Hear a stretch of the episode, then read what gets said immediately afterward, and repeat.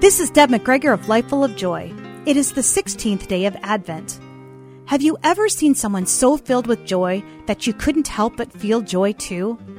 There is a man that I used to see at the ball field. He always had a smile on his face and was filled with joy. He would greet people and smile. It didn't matter if he knew them or not.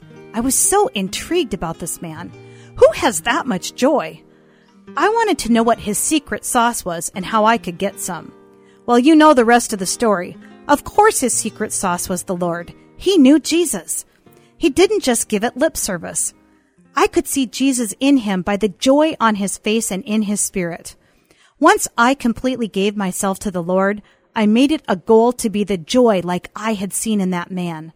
Some days I'm probably better at it than others. And what I know is that when I put Jesus first and let everything come from that place, I exude joy. Are you being the joy you want to see in the world? Today we read from John chapter 17 verse 13.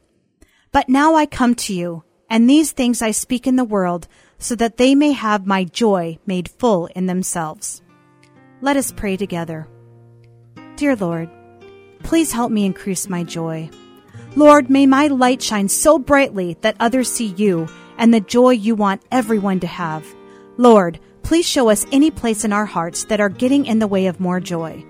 Thank you, Father, for your love, gentle correction, and leading us to even more joy in our lives.